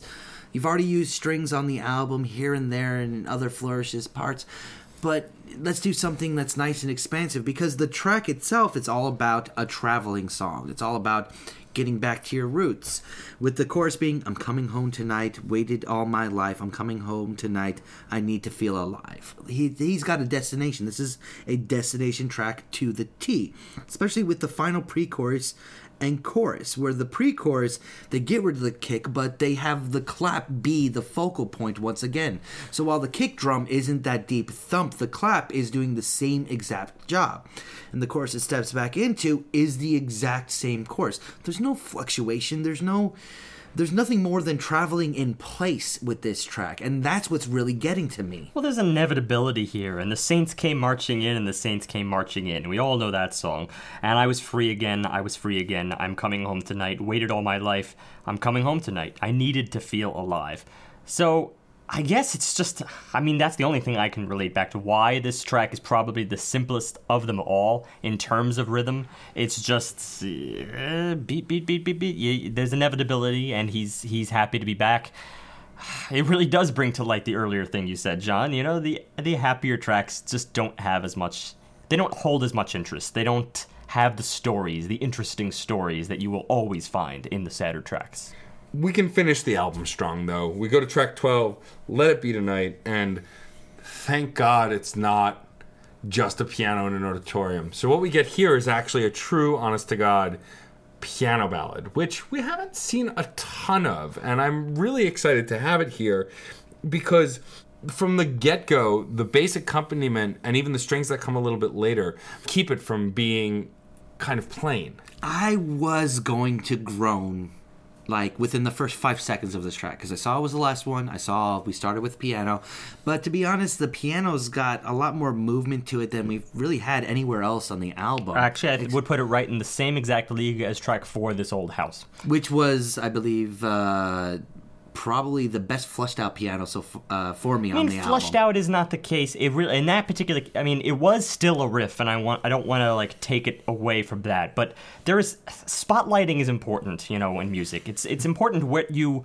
what you focus on, and in that particular case, I just felt it rose above the clutter, and this is kind of what's happening here too. It's you could just dismiss this track as saying it's sad and stuff, and you'd probably be right. but but when you count the piano with the synth drone, there is a lot of introspection here, going back to the same feel that I had back in this old house. Um, so I really liked the piano intro. I think it had much of the same character as that track, but it still has some of the same problems. Like it does lay back a little bit too much in the verse. It could have always been developed. There's always the same problem of potential. I've thought though this was not the best execution of lyrics. I thought it was tasteful. And I mean, they did what they could with an "I'm sorry" or you know, "Can you forgive me" kind of song. Because essentially, at the core, that's what the lyrics are about. The, you're seeking for forgiveness. You want to make up with the person, whoever the interest is here. I wounded you so deep, but I can fix this. Let me fix this. I wounded you so deep, but I can fix this. So let it be tonight that we make up and we rid ourselves of all this confusion. Let it be tonight that we wake up and we commit to make a resolution. Which I actually like the the wordplay here. Yeah. Confusion resolution. It's a little bit meatier as mm-hmm. far as lyrics go it, he's not really doing too much with it, but certain elements like the bass that's that's showing up here and there do more than just flourish on top of what the piano's doing because it's not an ever-present bass. It's just there for more impactful words in the verses and the pre-choruses. Or the bridge which was that first part i read. I wounded you so deep. The slight harmonies that step in to really work off of fix this or so deep the way he ends his phrases. It's a lot i mean it's not as great as some of the stuff i loved earlier it's not as great as the bulk of the first five tracks on this album for I, me I, I'm, a, I'm an apologist for this song. I, I defend it. Basically, oh, of course, yes, more potential, more potential. But there is a couple of things here. The things you pointed out, including in the chorus, the way it ended the chorus. I think that was another moment that brought back, brought out the empathy in me. Um, let it be tonight that we make ourselves rid ourselves of this confusion. All like you said, then to just love, and he holds that out. And he just it, it's almost eerie how long he holds that single note. Mm-hmm. I, I, I start to feel uncomfortable almost as if there's a little bit of a like it, it's all hope for naught. It made me feel a little bit like that Forlorn almost, or like Yeah. uh, an impossible quest. yeah Even. it was it was the, it was one of the first times in the album that there was musical subtext Yeah. that's rare And also, I think for me here, like as far as instrumentation goes, I mentioned earlier that there are strings, and we've talked about it a little bit. I think when the strings swell right before the chorus, and then they kind of exist through the chorus, adds weight to that that chorus. Even though the lyrics can feel a little simple at times, I think there's definitely weight in the instrumentation too. It's a nice marriage of both. It's it's sort of like if I were going to compare it to anything in the earlier part of the album, would be pieces for me as far as the lyrics and the vocals go, because while the vocals feel so similar, the fact that the lyrics feel so matter of fact and so earnest. I mm-hmm. love using that term for this album. It's it's kind of what I visualize as like the crux of this album, as its best descriptor. It's so earnest. But pieces we was, hate that phrase but while Pieces had a nice turn of phrase and had like double entendre meanings throughout it without even realizing it, this one was just so hard on the sleeve kind of a feel. I would actually put them together. I, I, would say that they are almost equal to one another. I, I just am more intrigued by clever wordplay than I am by just such bare honesty as a piece like this.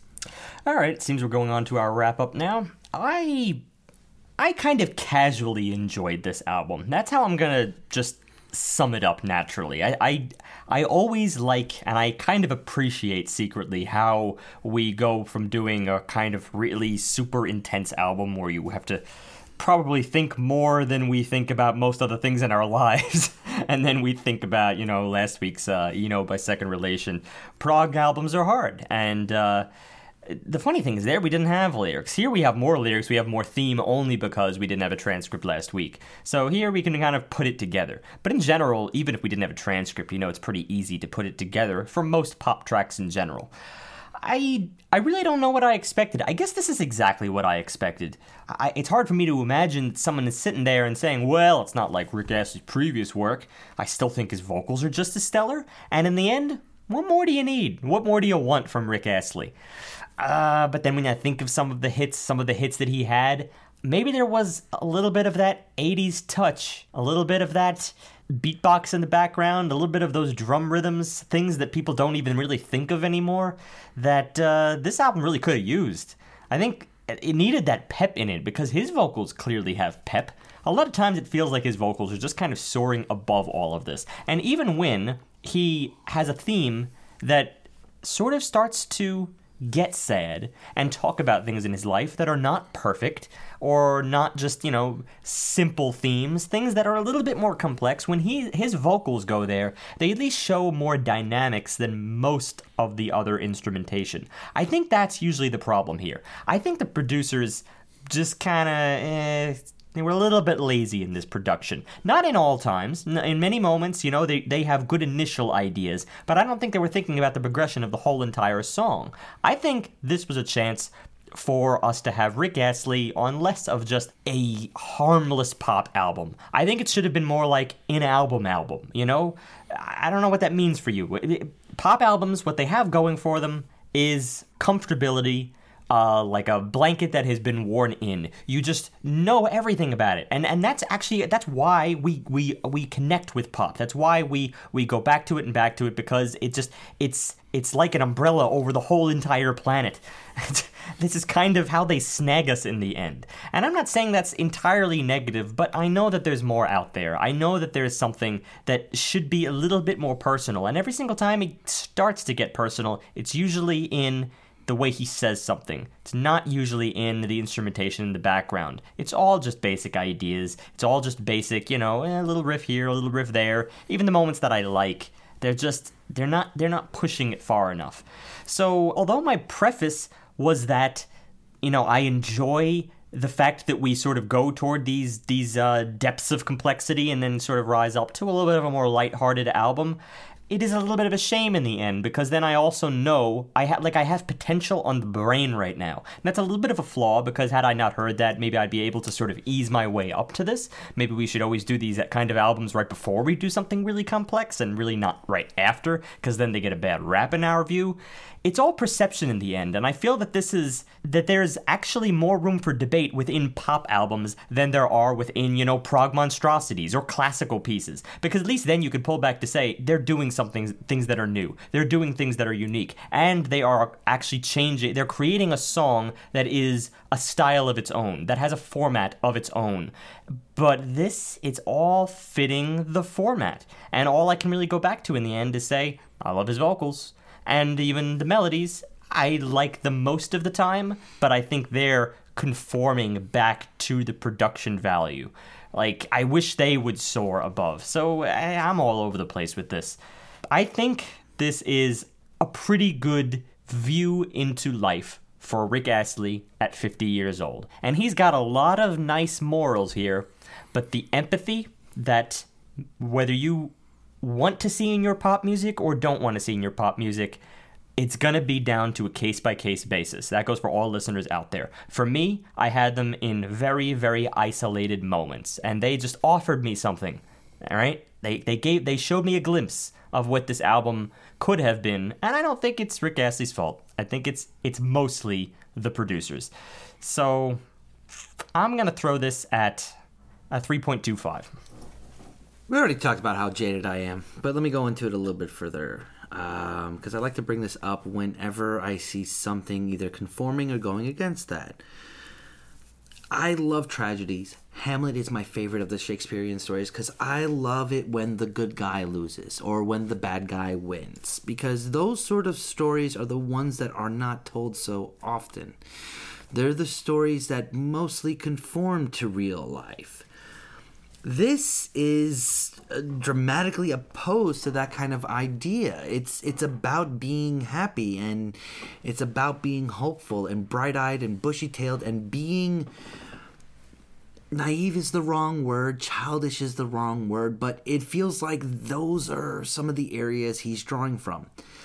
And for that, it actually works to the benefit of this album because I don't hear pieces done that are so positive without it inevitably relating back to uh, a, a- a partner or to something that happened that was great in their life or something like that. This is just undiluted positivity.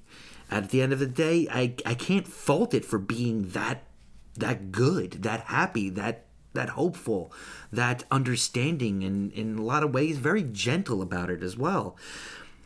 So for for me, for all the complaints I really had on this album of beats not really being expansive or ideas showing up one too many times or I didn't talk about it but yeah it goes through a verse chorus verse chorus bridge chorus outro pretty pretty much every single track. But that actually wasn't a, a negative. Like a lot of these things are only negatives if you look at it from the distilled musical point of view, which is something I try to do. I think we all try to do here, but as much as I want to say, "Oh, this is just this is just pop by form," it's not. He draws upon uh, a variety of different pop ideas. They're still distinctly pop, but he does change up at least the the, the decade he's working in from time to time. He, he he goes to rock, he goes to classic, he goes to indie. He, he touches upon a lot of different areas. So it's got that going for it, and the general positivity surrounding it is hard to it's hard to really suppress. So for as basic I feel like some of this is as safe as some of this is, the fact that it's it really is offset by just how uplifting he tries to be. So for that I'm going to be a little bit higher than Steve at a 3.5. Um, I'm going to talk about something that both of you guys, I don't know if you ignored necessarily, but you didn't really talk about in your wrap up at least, and that's the theme of the record. It has a really strong theme. The album's called 50. He took a 15 year hiatus, and at 50 years old, with his child grown up enough that he feels like he can go back on tour and he can go back to uh, doing music. Um, I believe his uh, wife is his manager, so he can travel again. This album is that. This album is I'm Rick Astley, and here are the things that I've felt as I've gotten older and as I've gone through life. Um, some a little more abstract than others, but for the most part, it's from his heart and from his mind. And there is no argument about it. It just is. You can't say that the theme was good or bad. It just is.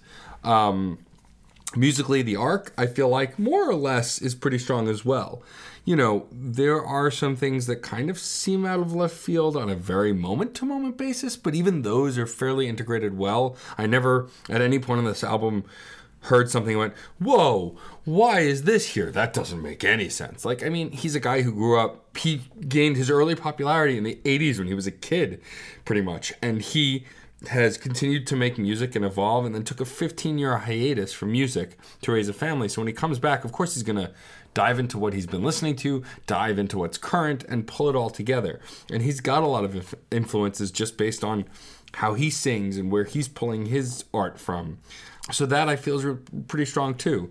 Um, instrumental complexity, I, I tend to agree a bit. You know, he what he's doing, he does well enough vocals of course are out of this world i think i like his sound better now than when he was younger i think that there's a maturity to his voice that i really dig and i connect with um, to uh, jump on what john was saying about an overwhelmingly positive album as in positivity i'm on board for that uh, i'd get big points for that because while i know we say that uh, negativity writes better stories sometimes I yeah. I've got enough of that in my life right now, and a lot of emo or depressing or even aggressive albums can be a dime a dozen.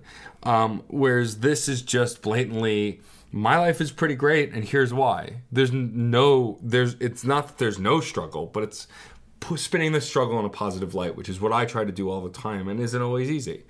Um, you know, I've mentioned Sky Blue on the podcast before, who's a rapper who I got to interview for autographs way back when, who does rap, but all of his songs are positive or have a positive spin, which is rare for rap. Rap tends to go to some pl- pretty dark places pretty frequently.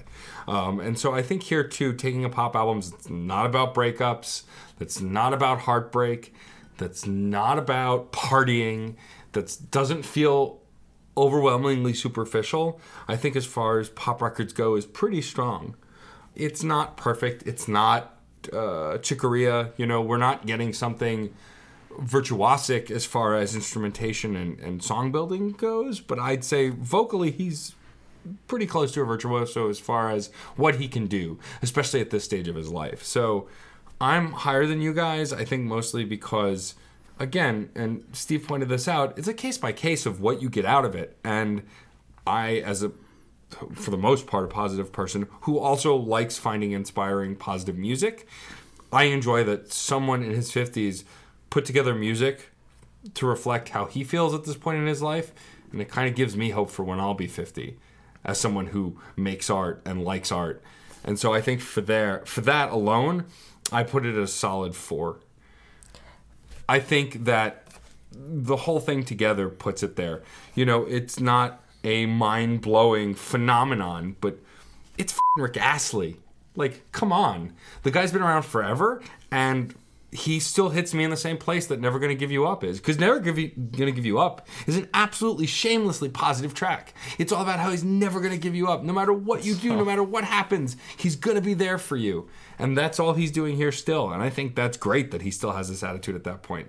It doesn't negate how you guys felt. I think I just got more out of it because of how he's always made me feel to a point. I I'm not immune to those feelings. I f- know. like I feel all of that, but I feel more just from the fact that you told me that that's how he feels based on watching an interview of him at 50. Yeah. I feel that because of the circumstances. I don't feel that because of the work.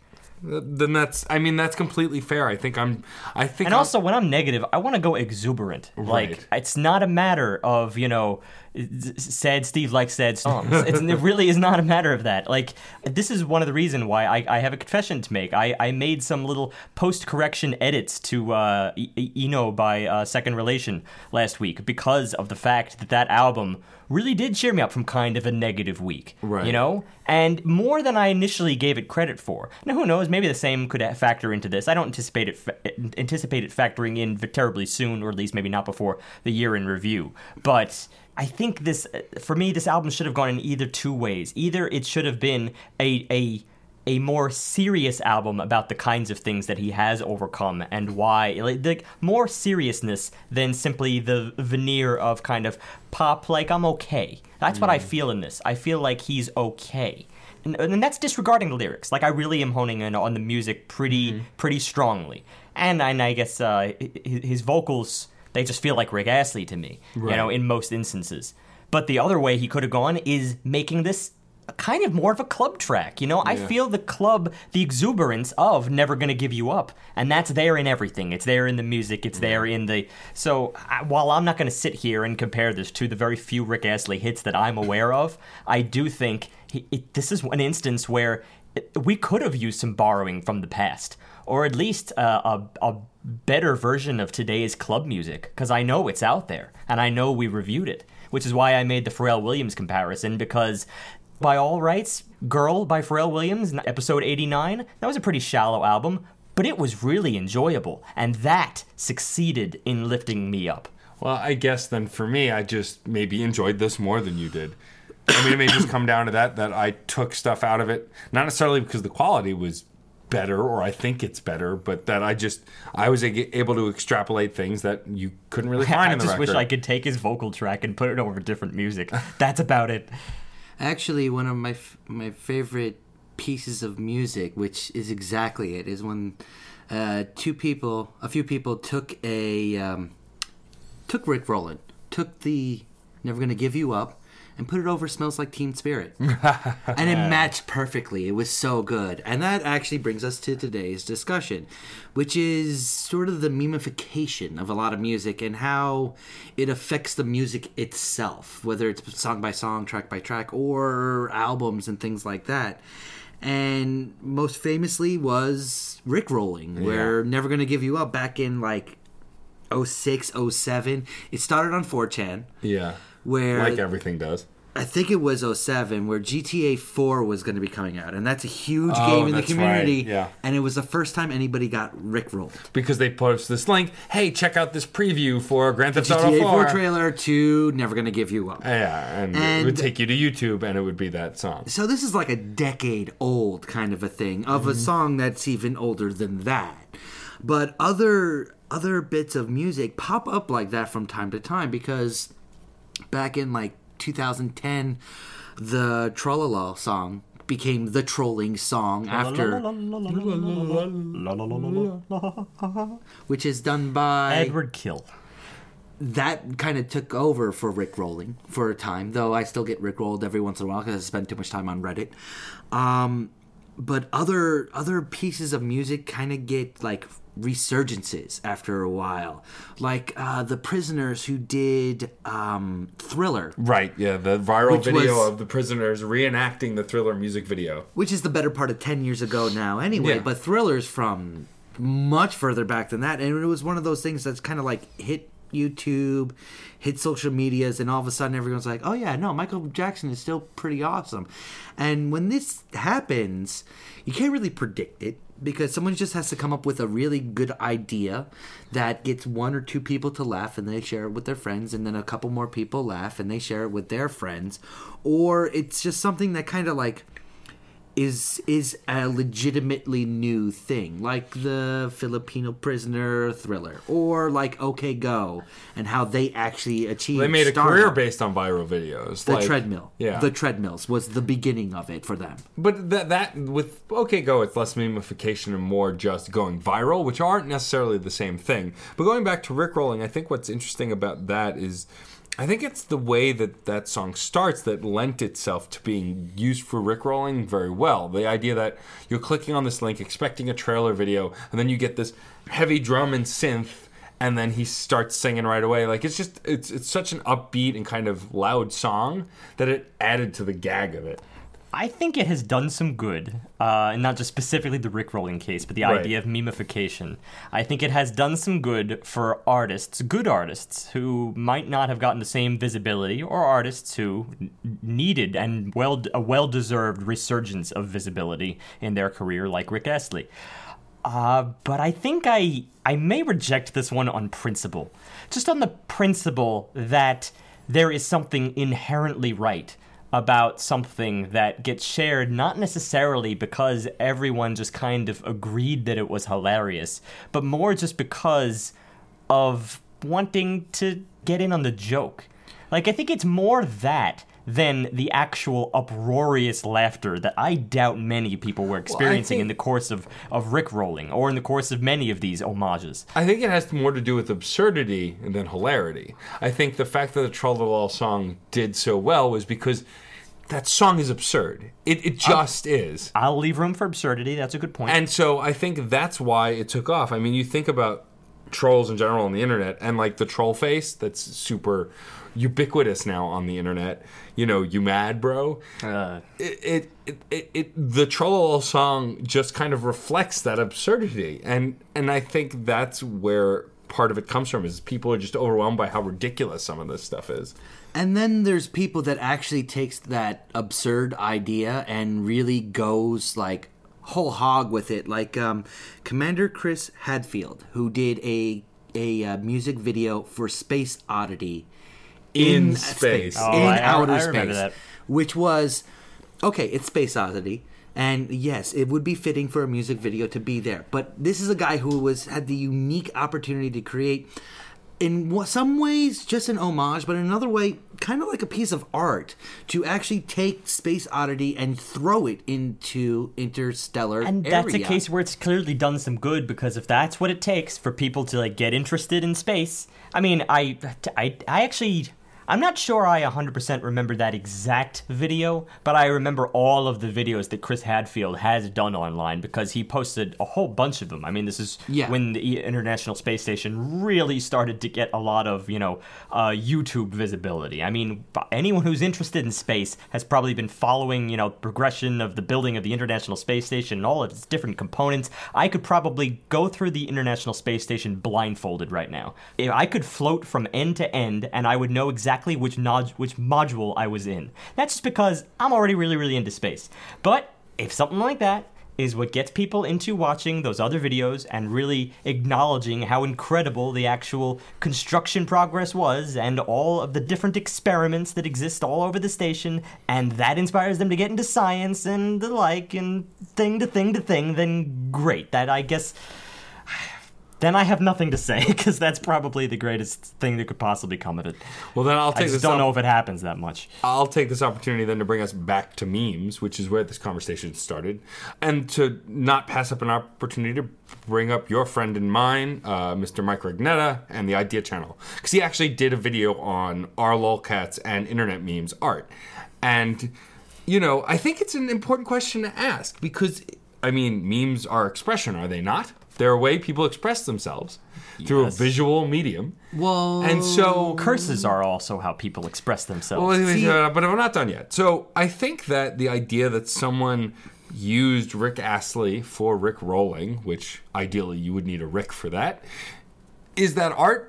I don't know. However, I feel like that can inspire artistic thinking. The idea of one upping people on a Rickroll or finding interesting ways to do or use certain memes or things like think about the reaction gif now the fact that so many people use them that there's a keyboard for it in your phone now i think there can be kind of an artistic mentality to how you utilize these things that the internet because provide What, what it is is it's, it's us us- utilizing our environment. Yeah. Our environment is obviously laden with uh, media references, some of which affected us more than others, and more than likely in today's culture, you're probably going to find other people who've seen the same things, heard the same things as you. In fact, it's become almost so ubiquitous that we're actually appalled when someone hasn't heard something that you've heard of, which is an Well, absurd. That really is an see- absurd see- notion to any previous, like a pre-media generation, like pre-radio. Well, that's the whole thing. Memes are not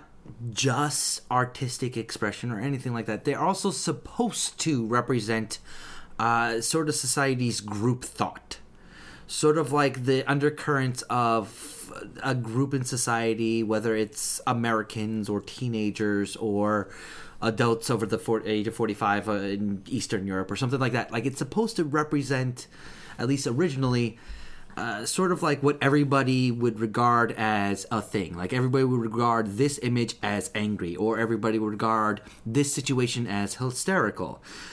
And some things, like even in music, especially in music for some parts, like I would challenge you to not find a, a little bit of comedy in sort of like I guess I could you could just call it the Hulk sad walk away I was music. just gonna bring that up Like you can't even find that as sad music nowadays because our generation kind of regards it as the tropey, obviously funny but sad walk away music. Yeah. In fact, I have it on a soundboard so that when I'm talking to other people playing video games and he, someone's complaining about something, I bring it up to the mic and I play that for five, ten seconds. Yeah, and very often just to piss him off there's a fine it's the line. funny. There's a fine line between whether it's homage or whether people are actually making fun. Like it is, you know, to their eyes or to their ears, just kind of generically said without any of the uh, any of the intrigue. Yeah, um, it's- and it's- I, I, I, you know, I heard it. I was never a big Hulk fan. I think I heard it uh, actually over the course of the series when I uh, employed it. I think back in episode 192 at your request. Yes. yes yes, because that is sort of a generic sad music, I- but it's so generic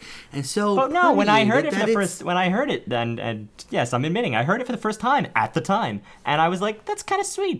That is a very sweet piano line, right? But everyone else has already come to the point of uh, of exhaustion with it. So or as using it to troll. Yeah. Or to be uh, like increasingly rude. Another one you use the quote unquote Illuminati X Files music But that's- as another thing. that's why I, I haven't effectively conveyed, I guess, my, my issue with all of this. Yes, I, I know it can it can inspire uh, uh, artistic pursuits. It can inspire us to look into things and make connections and just sort of just build our neural pathways. But it's, also a form of conditioning, and I think conditioning can be harmful. Yes, and I will definitely agree with that. But like a smiley face or a frowny face or a poop emoji or anything like that, it's uh, these pieces have almost become universal, like emotes, musical emote for people to automatically understand something. But doesn't it take individuality away in some sense? yeah Yes, at the same Yeah, time, though, yeah, it- yeah. at the same time, it facilitates. And what does that mean communication. for you? no, no, no. It facilitates communication at the same time. Just like the idea of rickrolling someone is to be cheeky and rude, but still comedic at the same time. You don't really mean to be mean, but you're being kind of funny about it. You're, it's all in good jest. That's what a rickroll is. I mean, I'll admit openly that, you know, certain things like Simpsons references probably governed the friends, the lifelong friends that I made, you know, Just early on in, in, in, in grade school. Because though that's when you start, you know, conditioning is kind of new at that point. Because you're, you, we all start out technically as blank slates and, Yeah. and as these individual pieces of who knows what you're going to turn into. And then you start making connections like, you like that too? Holy crap. It's just, it does get a little bit older, I guess, as, as time goes on. Because then maybe as we mature, I, I would want to think that we'd be more interested actually in seeking out new things than simply seeking out the obvious, you know, that someone across the country has also watched The Simpsons. I mean, sure. But I honestly like me and Matt have our own little shtick where Matt starts bothering me and quoting from the Mark Tom and Travis show, and it's almost comedic how cheeky it is. I mean, it's something I have to quote back to him, even though he's being annoying. I know he's not being annoying to be mean. I know he's being annoying to try to get uh, uh, laughter out of me, how to get to get a, a funny rise out of me. So I quote it back to him. I finish the sentence and everything like that. Like these things. Yes, and I'm constantly doing that with, you know, my friend James on December these- quotes Colin Malloy's little uh, quirks, and But- yes, even after probably a decade plus, still But Simpsons here's references. here's what's what's great about them. What why it's so good is because we can summarize a conversation in a couple of lines, and because we're such close friends with this line, like it's it's a joke that we don't even ha laugh at anymore. It's just all right. We had that conversation Yep. in in two sentences. That was just all right. We can move on, and that information was shared. And I can explain it in a way that Steve will understand by saying the similar thing happens with The Simpsons. When you quote them, like I could quote them at you right now, we're not going to laugh. Like if I say me fail English, you would say, That's impossible. And you smile, and I Yes. smile, but we're not uproarious because with it laughter. has been done, right. Right. But there are occasions, actually. I mean, I go through waves, you know, with The Simpsons, where I would Sure. watch, you know, a series of episodes, then I don't have to watch it for years and years because really they're they're pretty much scripted in my head at that point. Right. But then sometimes things do really prove to have staying power, where I watch something at a different age and I rewatch it in a certain way, and I'm like, wow, that line is way funnier now, or miraculously just as funny as it was 20 years ago. That's pretty phenomenal. So But but here's the crux of it. You quote that line when you when you make a flub, and you, instead of being embarrassed, you laugh it off as a joke, and it's used as sort of like a diffusing. I fail at English. My words are coming out faster than my lips can pronounce that. Yeah. My main's up. It says all of this. It's all of this in one little quick line. And music does that as well, the, which is why "Sad Hulk" is such a a trolly but sad piece of music. Well, I'm not discounting the comfort mechanism. I think that's what it is, but it's I'm just saying that is both a blessing and a curse. Yes. I think Oh, I'm not going to dispute that, but it's I feel like it's as much, if not more so, a blessing. It- Just that we it's, have it's a blessing for the sake of us being able to go about our lives and hold conversations with people we like who hold the same interests as us. And so No. that way we can laugh together or even if it's all been said, just smile together. it's it's it's further than that. It's a shorthand conversation. It is it's a connection between people because if you understand the meme and somebody on the opposite side of the world understands the meme and you start the joke and they finish it, automatically Connection have, has it's been a made, connection and right that there. can birth something else potentially. Yeah. Which is what a meme is. It's group thought. It's social connection between people who all are thinking a specific way. The way may not be good. That's the problem that we're dealing with here with memes. And that's the problem when you take a piece It's like just that it can. It, I guess it's first- because I've also seen it go the other way, where people start going into this, you know, down this circle of things that probably are not terribly beneficial. You know, I've, I've seen it Like s- concerning like you know opinions, ideas that are a little dangerous at times, and then But- but- then we go into weird territory. like you said, the Hulk music that you heard the first time was like, oh, that's sweet. Yeah. Yeah, I'm jaded towards it Yeah, now. there I. I regard it as being a cheeky little bastard and just making light of something else that honestly doesn't matter, but it's sad. Right. So, yes, you get it for fresh ears and you get to experience it as something a lot more beautiful than I kind of view it nowadays. But at the same time, it's it's still shorthand communication for me. All right, all right. I, I, I admit, I admit, and I guess in the end, who's gonna really avoid that comfort mechanism? Sure. I mean, who would not want a little bit of that in their life? Otherwise, they basically have, have become self-proclaimed outcasts, which doesn't make much sense. No, I eh, mean, I eh. you can maintain your individuality, I suppose, in many other ways. I, I guess I've just become a little jaded to the groupthink, if that makes any sense. Like jaded to the whole concept of it that the internet, you know, perpetuates in droves and in generations.